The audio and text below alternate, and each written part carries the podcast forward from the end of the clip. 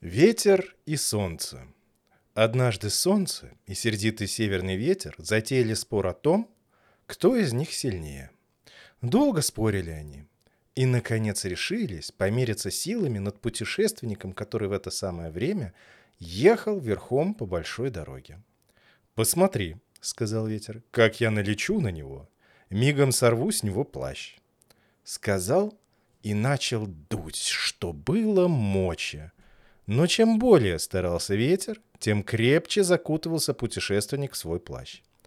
Он ворчал на непогоду, но ехал все дальше и дальше.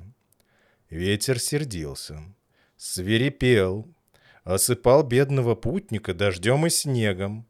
Проклиная ветер, путешественник надел свой плащ в рукава и подвязался поясом. Тут уж ветер и сам убедился, что ему плаща не сдернуть. Солнце, видя бессилие своего соперника, улыбнулось. Выглянуло из облаков, обогрело, осушило землю, а вместе с тем и бедного полузамерзшего путешественника. Почувствовав теплоту солнечных лучей, он прибодрился, благословил солнце сам снял свой плащ, свернул его и привязал к седлу. «Видишь ли», — сказала тогда кроткое солнце сердитому ветру, «лаской и добротой можно сделать гораздо более, чем гневом».